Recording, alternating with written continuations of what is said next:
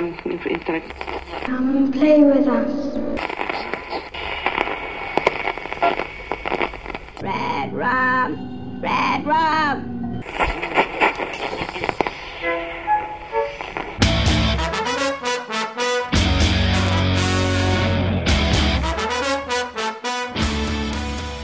Witam Was, kochani, bardzo serdecznie w kolejnym odcinku podcastu Radio SK. No, grzechem troszkę jest z mojej strony, że ten podcast nie poleciał w piątek 4 po północy, ale załóżmy, że jest 4 po północy, może sobota, może wrzucę to dzień później, zobaczymy, ponieważ dzisiaj chciałbym wrócić do jednej z moich pierwszych pozycji książkowych, czyli właśnie do książki 4 po północy. E, robię to mm, dzięki wydawnictwu Albatros i Audiotece. To wydawnictwo i ten sklep audiobooków przed e, kilkoma miesiącami rozpoczęło wydawanie takiego cyklu audiobooków e, pod tytułem Stephen King opowiadania. Zaczęło się od odgrzewania kotletów, znaczy w ogóle pierwszy audiobook to był e, w Wysokiej Trawie Stephena Kinga i Joe Hilla, wypuszczony pod premierę filmu, oczywista sprawa.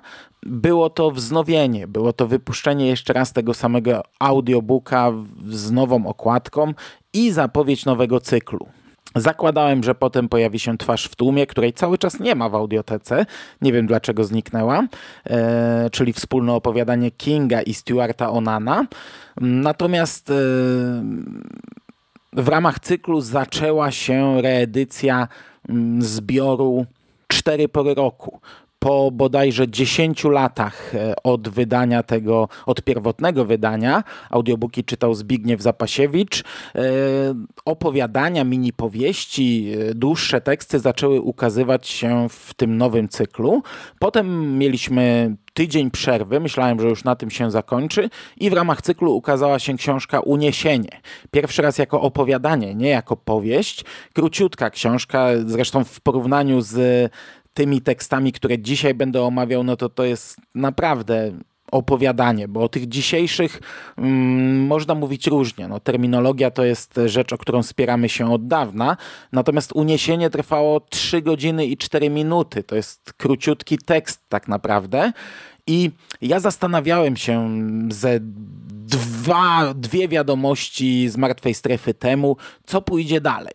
Obstawiałem, że będzie to albo zbiór Czarna Bezgwiezdna Noc, który przyjąłbym z przyjemnością, ponieważ nie było jeszcze wydania audio tego zbioru, a ja czytałem go raz premierowo e, dawno temu. To był pierwszy podcast, jaki nagrałem, bo z tego co pamiętam, nagrywałem go chyba ze trzy razy. To nie jest dobry podcast, to, jest, to są moje pierwsze próby w ogóle z mówieniem i z tego co pamiętam, to przedmowę, czyli w ogóle pierwszą audycję opublikowaną w ramach Radia SK nagrałem chyba po nim, czyli najpierw ze trzy razy nagrywałem Czarną Bezgwiezdną Noc. Z przyjemnością bym do tego wrócił. Nawet może bym nagrał jeszcze raz e, to, co że już było.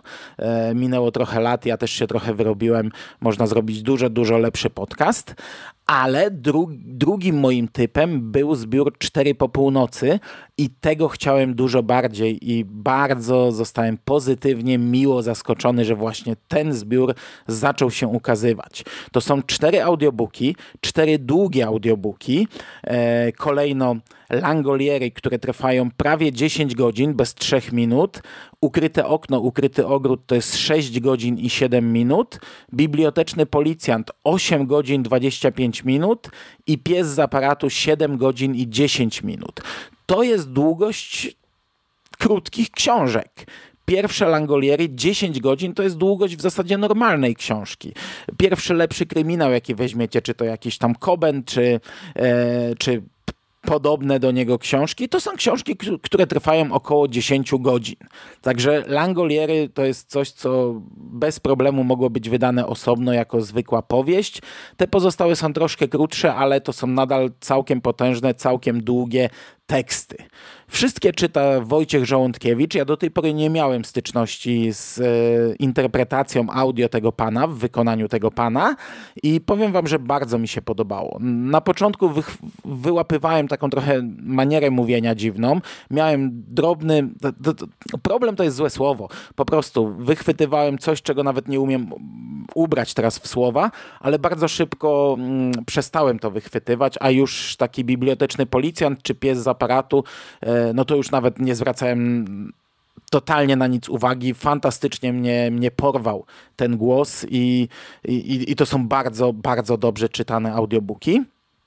A dlaczego akurat cieszyłem się z wydania tego tomu? E, no tutaj może taka króciutka dygresja mojej autobiografii.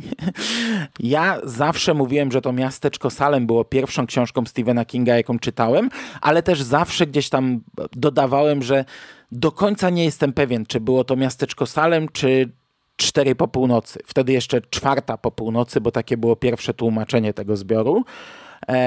Wydaje mi się, że to była druga książka, ale to nie zmienia moich odczuć w stosunku do niej. Zresztą druga książka jest równie ważna, jak nie ważniejsza od pierwszej, bo pierwsza potrafi chwycić, ale żeby zostać na te kurczę, 25 lat, e, które ja przeżyłem ze Stephenem Kingiem, no to e, kolejne również muszą chwycić, a, a, a druga jest w tym momencie bardzo ważna, bo, bo jak druga nie chwyci, to można odrzucić e, pisarza. Jak druga chwyci, to już potem pójdziemy dalej i nawet jak trafimy na jakieś tam wyboje, to już pewnie raczej zostaniemy.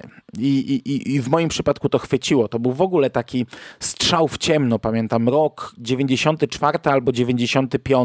Tak jak mówię, 25 lat temu Zamawiałem bardzo dużo książek z księgarni internetowej. Ona chyba się Faktor nazywała, ale nie jestem pewien. Dostawałem takie katalogi, szumne słowo, to były karteczki mm, skserowane i wycięte, malutkie karteczki z listą książek i ceną napisaną chyba na maszynie do pisania. E, książki były tanie, wtedy zrobiłem w ogóle jedno z największych zamówień, biorąc pod uwagę, że ja miałem 14 czy 15 czy 16 lat. Ja nie dysponowałem taką kasą. Pamiętam jak w kiosku w Chełmie pojawiła się bezsenna i kosztowała 30 zł, to ja chorowałem, nie wiedziałem jak to zrobić, żeby to kupić. Skąd wziąć 30 zł? Uprosiłem w końcu ojca, no ale to była, um, to było dość trudne e, uprosić 30 zł, a pamiętam wtedy zamówiłem sobie za stówę książek. To w ogóle nie wiem skąd ja wziąłem tę stówę. Czekałem na to zamówienie kilka miesięcy, już w zasadzie spisałem je na straty, jako że to nie był czas internetu, e, no to nawet nie wiedziałem jak reklamować, jak dowiadywać się, czy, czy ktoś mnie w konia zrobił i przyszedł taki karton, wielki karton jak od małego telewizora. No, w skali Szymasa to jest zamówienie mikro, w skali 14-15-letniego Mando to było coś tak gigantycznego, że szok. Potem oczywiście pojechałem nad morze, gdzie było pełno stoisk z książkami Phantom Pressu i Amberu i sobie założyłem, że będę codziennie jedną kupował i przywiozłem drugie tyle, ale czwarta po północy nie znalazła się w tym zestawieniu. W ogóle bardzo mało Kinga wtedy znalazło się w tym zestawieniu, bo King był droższy. Kosztował 5, 6, 7 zł. Był rozbity na kilka tomów, bo przecież mieliśmy to za 15 zł, równowartość dzisiejszych 15 zł. Zamówiłem wtedy, no ale to już była duża kasa, więc więcej nie zamawiałem. Była Christine chyba po 6,50, jeśli dobrze pamiętam. Czwarta po północy również rozbita na dwa tomy, nie zamówiłem. E, głównie wtedy skupiałem się jednak na, na tych pisarzach mm, niższego sortu, chociaż tam też James Herbert się znalazł, a to jednak nie jest niższy sort. I pamiętam, dokładnie pamiętam chwilę, gdy poszedłem z moim ówczesnym bardzo dobrym kolegą Krzyśkiem do biblioteki. My wtedy obaj czytaliśmy horrory, on pewnie trochę mniej, ja trochę więcej. U niego to gdzieś tam e, stanęło, u mnie e, zaczęło eskalować, ale też nasza znajomość się e, w pewnym momencie się rozeszliśmy jakoś. No, no, nasze drogi się rozeszły. Ja nie miałem z nim kontaktu od, od nie wiem 99 roku, 2000 to najpóźniej. Wtedy chyba widziałem go ostatni raz. Rok temu mieliśmy zjazd na dwudziestolecie matury. Miałem nadzieję, że się pojawi. Nie pojawił się, ale zmierzam do tego, że Siedzieliśmy w tej bibliotece, pamiętam był stolik e, z wystawionymi horrorami, przeglądaliśmy je i ja sobie przeglądałem któryś już raz z kolei tą czwartą po północy Kinga. To wydawało się wielkie, o Kingu mieliśmy wtedy wyobrażenie, że to jest trochę nudziarz, że ciężko się przez niego przebić, że te horrory jego są inne, są trochę nieprzystępne, trudne do czytania dla takich małych gówniarzy, którzy chcieli krew i flaki, którzy chcieli Mastertona i Gaia Smitha, ale kolejny raz przeglądałem te, wiecie, te okładki nie były zachęcające, bo okładka pierwszego wydania od Amberu czwartej po północy jest koszmarnie brzydka i w ogóle chyba nie ma związku z tą książką, z tego co pamiętam. Nie mam, nie mam tego wydania na półce, e, ale pamiętam jak Krzysiek tak spojrzał na mnie, jak ja przeglądam te książki i powiedział, po co to przeglądasz? No, no przecież i tak tego nie przeczytasz, nie? I wtedy ping u mnie w głowie, jak to nie przeczytam? Przeczytam! I wziąłem i przeczytałem, i to dla mnie również było zaskoczenie, bo te książki nie zapowiadały się tak jak Miasteczko Salem, które było horrorem.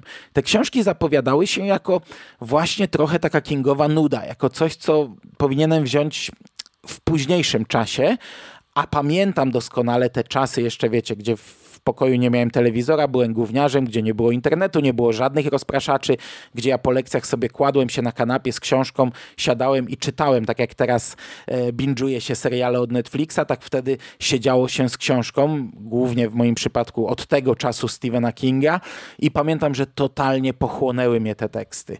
E, to nawet wtedy dla mnie jako gówniarza było zaskoczeniem, bo one były przegadane, one nie były czymś, co do tej pory czytałem, a totalnie, totalnie mnie kupiły. I ja do tej książki już chyba nie wracałem potem. E, możliwe, że przeczytałem jeszcze raz e, Tajemnicze okno, tajemniczy ogród, teraz w nowym tłumaczeniu Ukryte okno, ukryty ogród. Możliwe, że przeczytałem to na studiach przed filmem, gdy wchodził film z Johnem Deppem, Sekretne okno ale to tylko możliwe. To nie, nie, nie jestem w stanie tego zweryfikować. Natomiast dwa pierwsze teksty, czyli Langoliery, dwie pierwsze historie i właśnie ukryty ok, Ukryte okno i Ukryty ogród, w mojej pamięci dość dobrze siedzą przez filmy. Langoliery, no to może nie był dobry miniserial, szczególnie końcówka jest no, wizualnie mega tandetna, ale ja miałem taki okres w swoim życiu, że bardzo lubiłem telewizyjne miniseriale Kinga z tamtej epoki. Uważałem, że to jest jedyny sposób na zekranizowanie Kinga, jedyny sposób na przekazanie tego, co w Kingu najlepsze i Langoliery widziałem wielokrotnie, nawet gdzieś tam Zagnoja, znaczy w początkowej fazie studiów, y, gdy no, dostęp do filmów rodził się, ten nowy dostęp, czyli piractwo, jeszcze, byli, jeszcze daleka droga była do tego, co teraz, czyli legalnego dostępu do treści elektronicznych, ale już VHS-y wypożyczalnie odchodziły w, w cień, a pojawiła się możliwość ściągania filmów, to nawet w tamtym okresie zrobiłem chyba napisy. Fakt, że głównie wzorując się na tym, co pamiętałem z VHS-u, a, a nie na takim konkretnym tłumaczeniu e, zrobiłem napisy do Langolierów. Pewnie jeśli gdzieś dorwiecie na pirackiej kopii e, elektronicznej Langoliery, pewnie będą z moimi napisami, no bo nie wiem, nie pamiętam, czy ktokolwiek e, zabrał się za przetłumaczenie tego również porządnie. Znaczy, przetłumaczenie również, ale dla odmiany porządnie. Ale zmierzam do tego, że gdy teraz Audioteka i wydawnictwo Albatros e, wyszło z, ze zbiorem 4 po północy, dla mnie to było fantastyczne, bo od razu chwyciłem za to. Od razu wiedziałem, że będę chciał do tego wrócić. Wiedziałem, że te wspomnienia powrócą. To wszystko, co, co tutaj w skróconej formie wam, wam przekazałem, bo, bo w mojej głowie to jest, wiecie, no dużo więcej. To, to jest obudowane emocjami i, i to jest coś, co rozpoczęło moją drogę, która trwa. I, i, i kurczę, gdyby nie takie cztery po północy, to pewnie nie siedziałbym teraz z mikrofonem i nie mówił tych słów, dlatego to, była dla, to jest dla mnie ważna książka i to był taki fajny powrót. Będę mógł znów sobie te teksty odświeżyć i no i, i, i, bardzo, bardzo się cieszyłem, bardzo dziękuję, że to wydali. E, oczywiście zachęcam do kupienia. To, to jest oczywiście droższa impreza, takie dzielenie książek, bo każdy z tych audiobooków kosztuje dwie dychy, czyli e, za cały tom płacicie 80 zł, ale tak jak mówię, no to są długie mini powieści i, i to jest, no kurczę, moim zdaniem fantastyczna przygoda. No zresztą zupełnie przypadkiem slogan Radia SK, czyli w każdy piątek 4 po północy zaczerpnąłem z tej książki. Wtedy jeszcze chyba nie było nawet tego nowego tłumaczenia. Książka funkcjonowała pod tytułem Czwarta po północy, który był głupi dla mnie zawsze, bo ja nie rozumiałem o co chodzi. Co czwarta godzina po północy, a cztery po północy to ta fajna gra słów, czyli cztery opowieści po północy, cztery minuty po północy i podcast Radio SK w każdy piątek, 4 po północy. Wymyśliłem to przypadkiem, zupełnie przypadkiem na samym początku. Nie wiem, czy to już przy pierwszym odcinku, czy dopiero przy kolejnych. E, na początku o tym nie mówiłem, tylko po prostu publikowałem 4 e, po północy. E, potem to się stało sloganem Radia SK, także no, widzicie, jak dużo ta książka zrobiła u mnie. Te cztery audiobooki stanowią oczywiście całość, czyli mamy główny wstęp do zbioru napisany przez Stephena Kinga, tutaj odczytany, a potem wstępy do wszystkich kolejnych tekstów. E, tu jest no oczywiście podzielone na cztery pliki, ale jeśli byśmy to złączyli, mamy, mamy spójną, całą, pełną książkę i e, może przejdźmy właśnie do kolejnych e, tekstów, kolejnych mini powieści. Zaczynamy od Langolierów, czyli e, tekstu, który, tak jak powiedziałem, bardzo dobrze pamiętałem, ale też bardzo dobrze go wspominałem. E, fabuła tutaj jest taka, że mm, poznajemy grupę ludzi, ka, każdy z nich dostaje jakąś tam podbudowę, dostaje swój czas i swoją historię, którzy wsiadają do samolotu dowiadujemy się, że będziemy mijać jakieś dziwne zjawisko atmosferyczne, że pojawi się zorza polarna. E, nasz główny bohater, czyli pilot, któremu właśnie zmarła była żona, jest po ciężkim locie, jest zmęczony, więc zasnął i budzi go krzyk dziewczynki. Okazuje się, że z samolotu zniknęli prawie wszyscy pasażerowie, ale zniknęli w taki sposób, że pozostały wszystkie rzeczy po nich, zarówno drobiazgi, które mieli w kieszeni, jak i takie rzeczy, które nie powinny zostać, czyli peruki, rozróżniki serca, jakieś gwoździe, które mieli, nie wiem, w kości czy coś takiego. Takie rzeczy, które no, po, po, powinny raczej zostać z właścicielem. E, nasi bohaterowie lecą, e, odkrywają po kawałku, co się stało ze światem, e, lądują, mają przymusowe lądowanie w Bangor w stanie Maine i tam odkrywają powoli, co się dzieje z tym światem, no i dochodzą do wniosku, jak może uda im się uciec, jak może uda im się powrócić. Tutaj co istotne, w tym opowiadaniu bardzo mocno rzuciło mi się w oczy, rzucił mi się w oczy sposób pisania Kinga. Wydaje mi się, że współczesny King w taki sposób nie pisze, ale też bardzo ciężko przypomnieć mi sobie jakiś przykład e, starszego Kinga, który w taki sposób budowałby akcję jak tutaj. E, to może być wkurzające dla kogoś, bo to jest coś takiego, że wiecie, bohater wpadł na jakiś pomysł, ale zanim nam go przedstawi czytelnikom, to robi na przykład pięć różnych eksperymentów, e, zachowuje się trochę jak nauczyciel, czyli nie powie ci wprost, a naprowadza cię, zadaje pytania, inni bohaterowie próbują odgadnąć, co on takiego e, wymyślił, a gdy już któryś odgadnie, to też nie powie tego wprost, tylko zaczyna znów dłuższą gadkę, że on już wie o co mu chodzi, tak, to najprawdopodobniej będzie to, weźmy jeszcze, sprawdźmy ta, tutaj jeden przykład.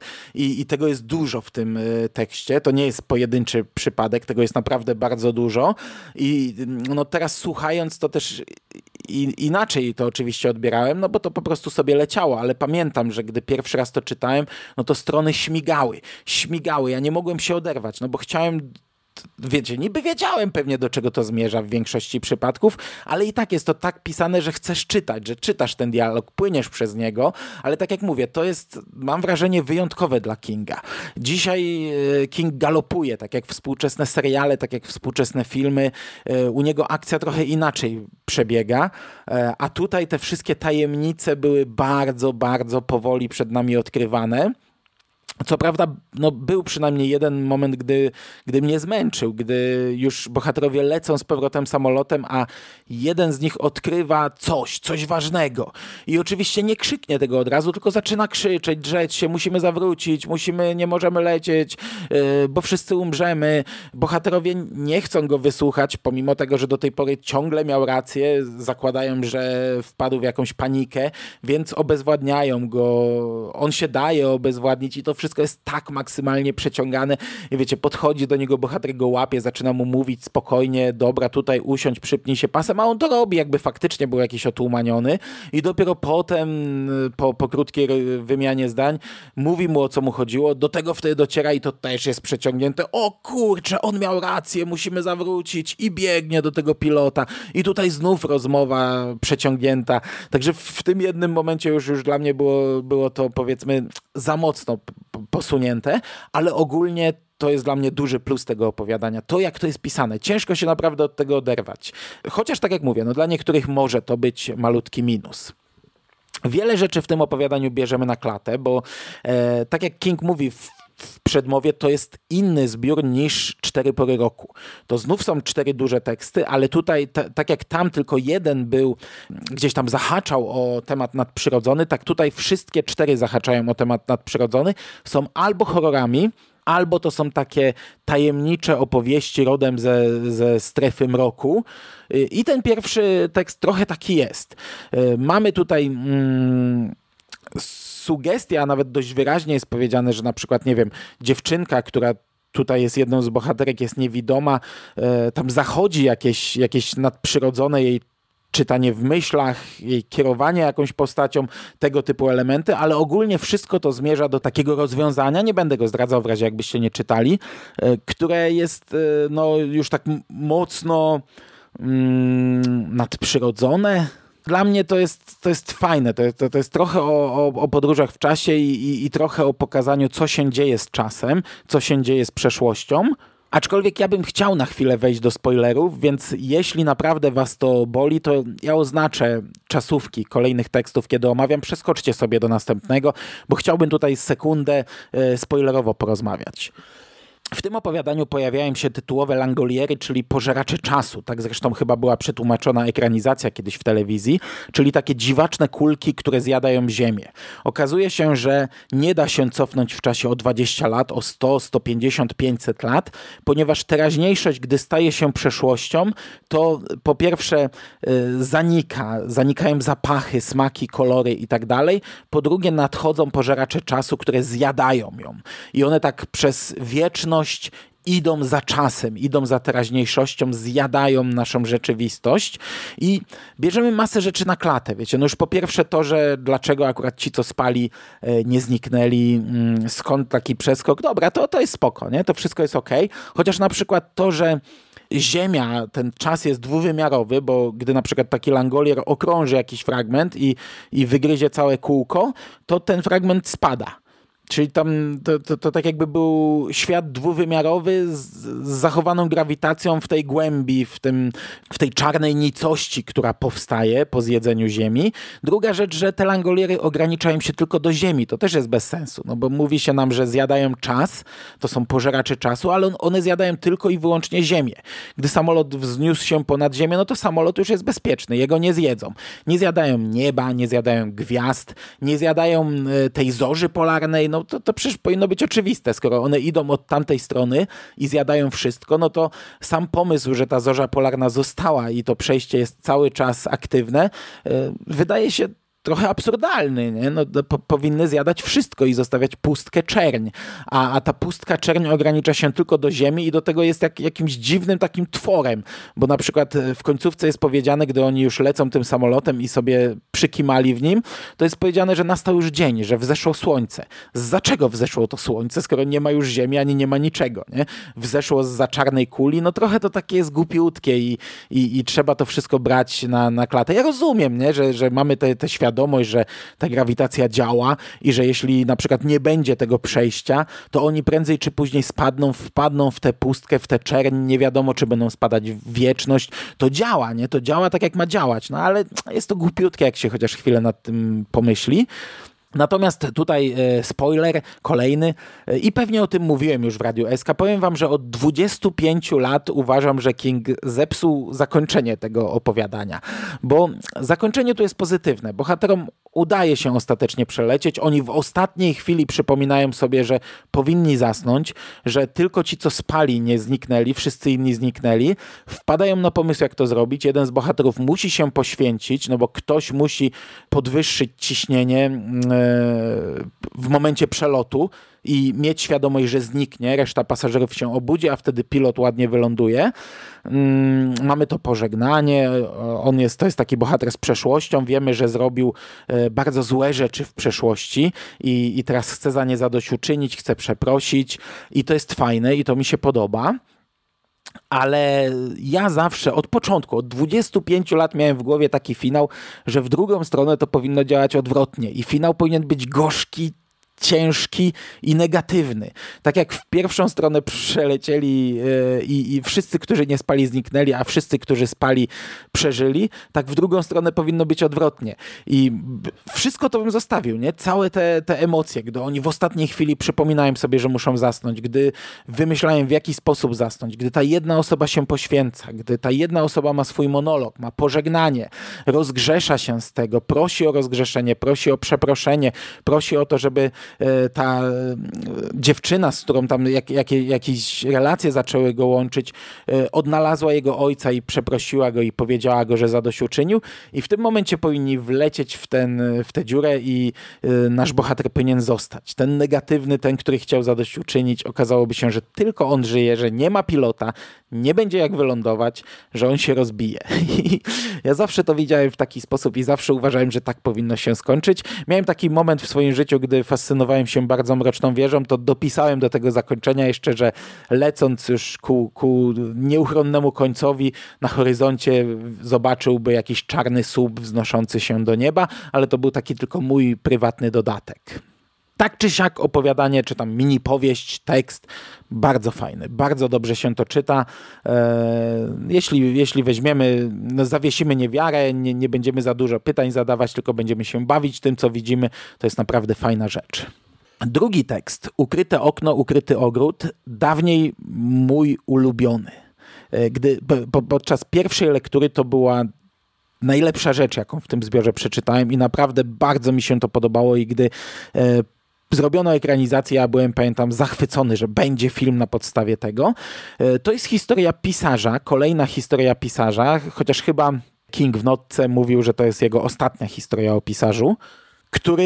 Mm, po pierwsze, ma e, ciężki bagaż niesie, ponieważ jego żona przed rokiem bodajże, znaczy on odkrył przed rokiem, że jego żona go zdradza, że jego żona sypia z pewnym mężczyzną, to rozwaliło ich małżeństwo, teraz już żyją osobno, ona z tym mężczyzną, on sam w jakimś ich stary, starym domu, e, ma trochę kryzys twórczy i pewnego dnia przychodzi do niego taki, e, taki trochę wieśniaczek, który mówi mu, że ukradł jego opowiadanie. Znaczy, że ten pisarz Mort Riley, główny bohater ukradł jego opowiadanie.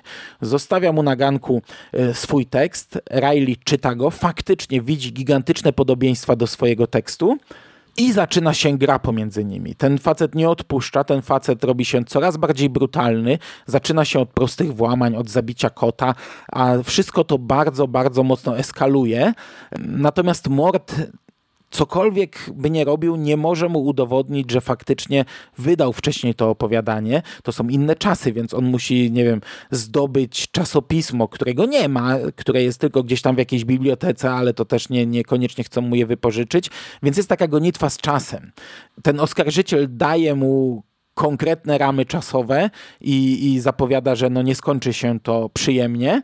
Mm, my natomiast śledzimy no, to, no, tą całą gonitwę, tą całą grę, a jednocześnie e, widzimy różne rozterki, różne problemy głównego bohatera i to wszystko prowadzi do takiego mocnego zwrotu akcji, do takiego chyba zaskakującego, no, mnie przynajmniej pamiętam za pierwszym razem bardzo zaskoczył, gdy byłem dzieckiem, twistu w finale, e, który jest bardzo dobry, który jest bardzo fajny. Jak dla mnie ma, mm, teraz zyskał dodatkową podbudowę. Gdy ja to czytałem jako e, 14-15-latek, no to zwracałem mocną uwagę na, na motyw mm, plagiatu, ale jakoś w ogóle nie odczułem tego motywu zdrady, tego ciężaru, który leżał na barkach e, głównego bohatera.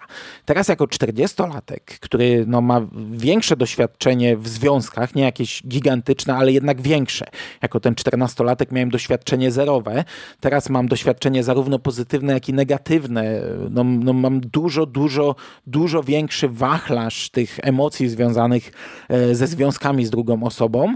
E, zupełnie zupełnie inaczej odbierałem ten tekst. Zupełnie. I, I w ogóle zupełnie inne motywacje dla głównego bohatera. I mój stosunek do głównego bohatera też był zupełnie inny. Ja mu współczułem i to współczułem mu przez w zasadzie całą książkę. Ja mu kibicowałem, chociaż wiedziałem, do czego to będzie prowadzić w finale.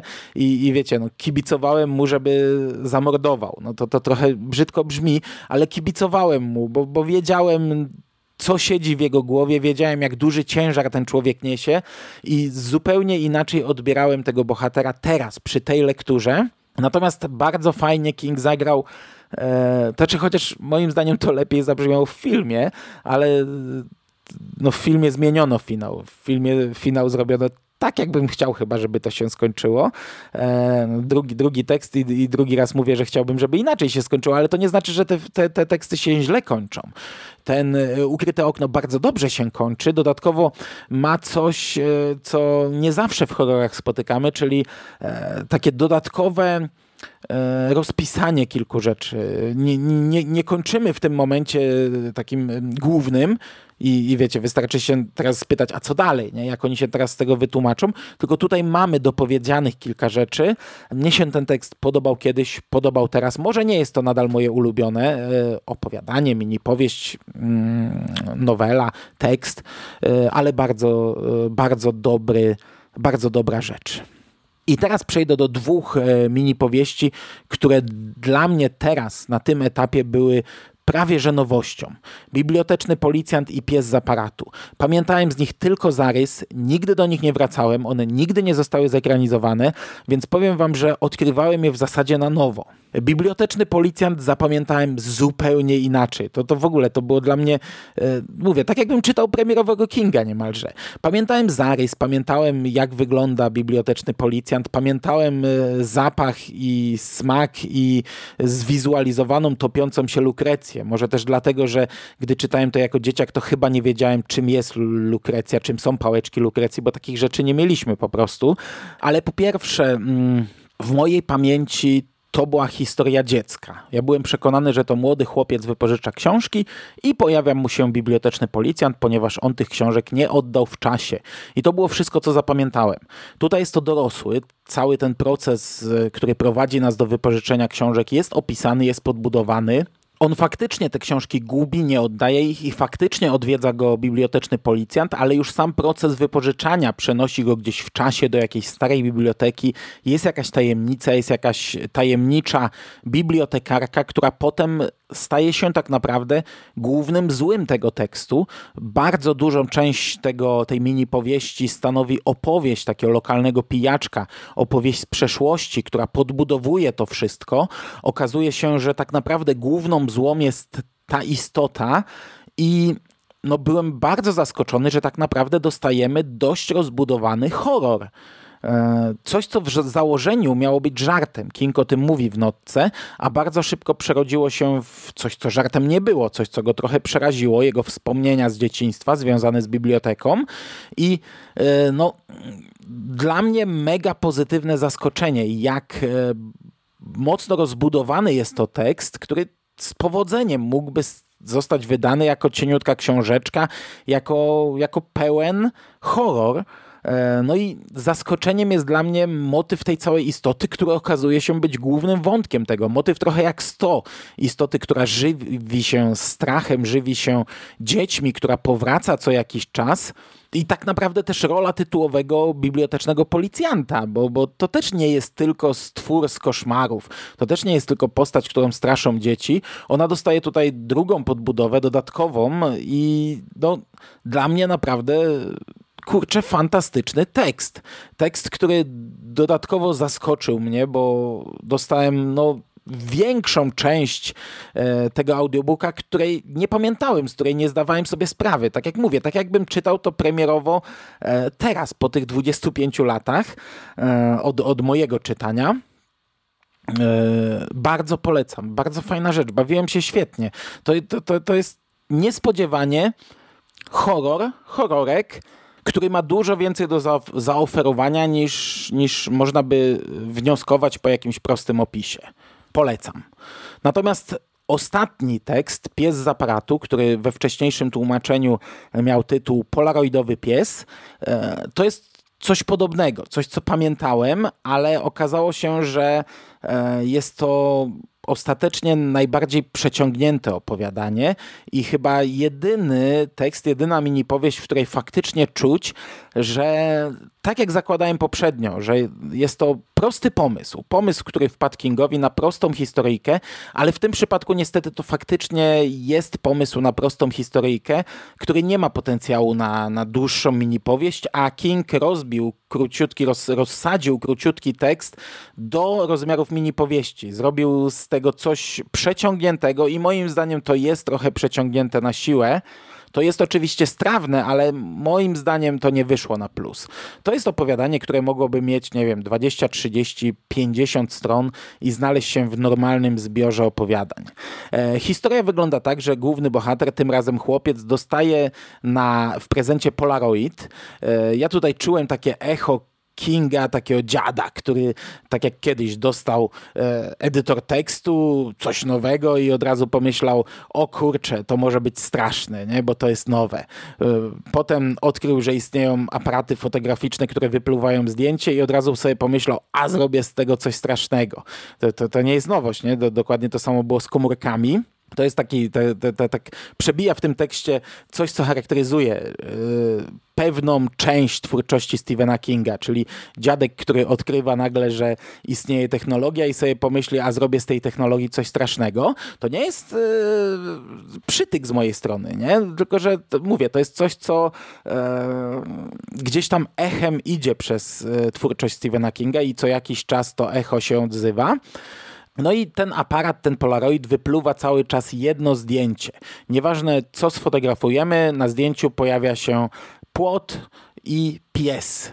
Ten pies szybko odkrywamy, że porusza się. E, ten pies przybliża się, w pewnym momencie zaczyna przybliżać się do aparatu, tak jakby zdał sobie sprawę, że ktoś robi mu zdjęcie i przybliża się coraz mocniej i wtedy krok po kroku odkrywamy, że to nie jest zwykły pies, to jest jakaś bestia która może wyjść z tego aparatu i uśmiercić tego, kto mu te zdjęcia robi. I to jest po pierwsze powrót do Castle Rock. King też w notce o tym wspomina, że tak jak w poprzednim opowiadaniu e, wrócił znów i według niego zakończył pisanie o pisarzach, tak to jest element zakończenia historii Castle Rock. Mówi się, i King o tym mówił też w notce, o takiej nieformalnej trylogii e, stanowiącej finał Castle Rock, czyli Mroczna Połowa, ostatnia książka Sklepik z Marzeniami i tkanka łącząca te dwie powieści, czyli e, właśnie Pies z aparatu.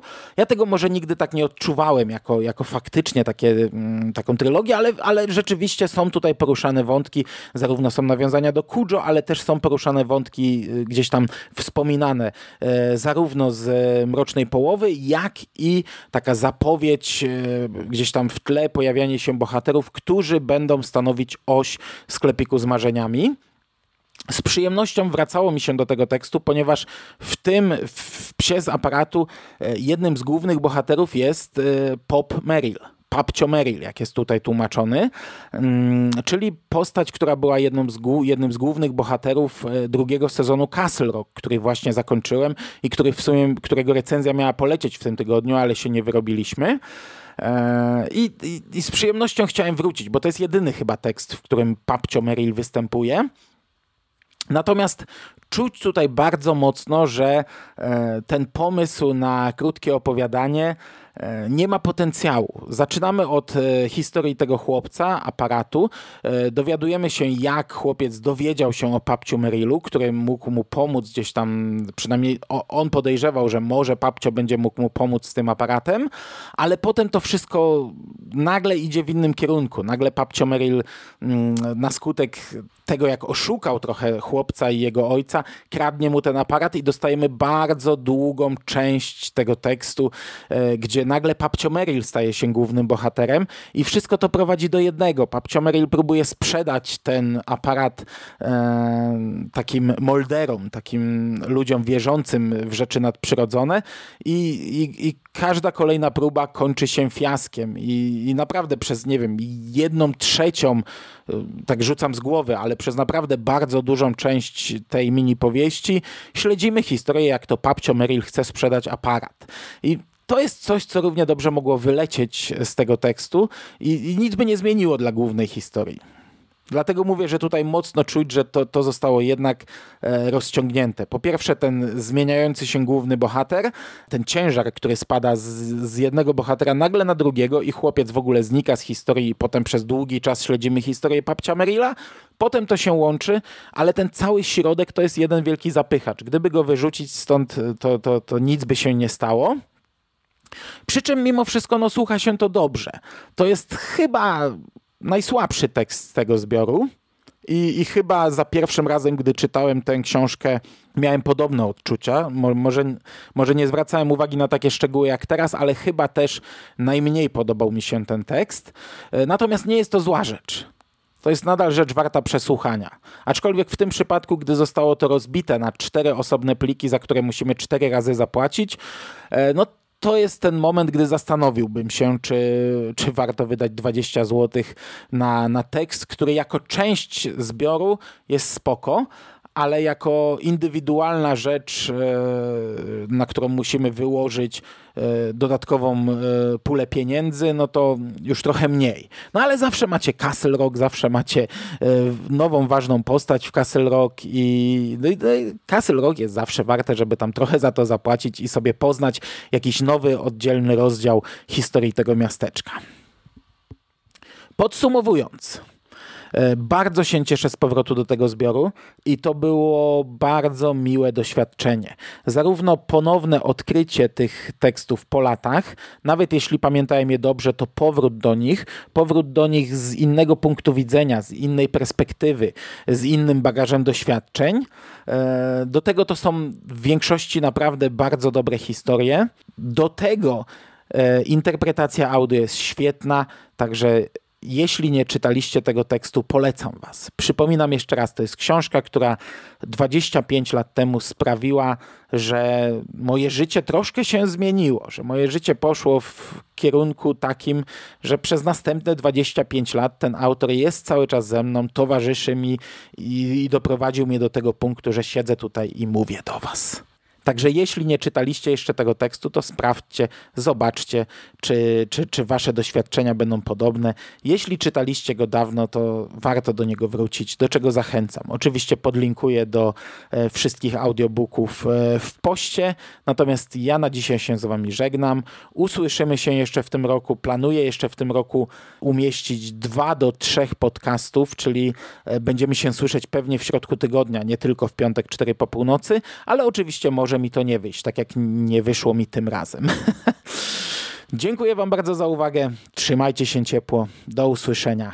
Cześć.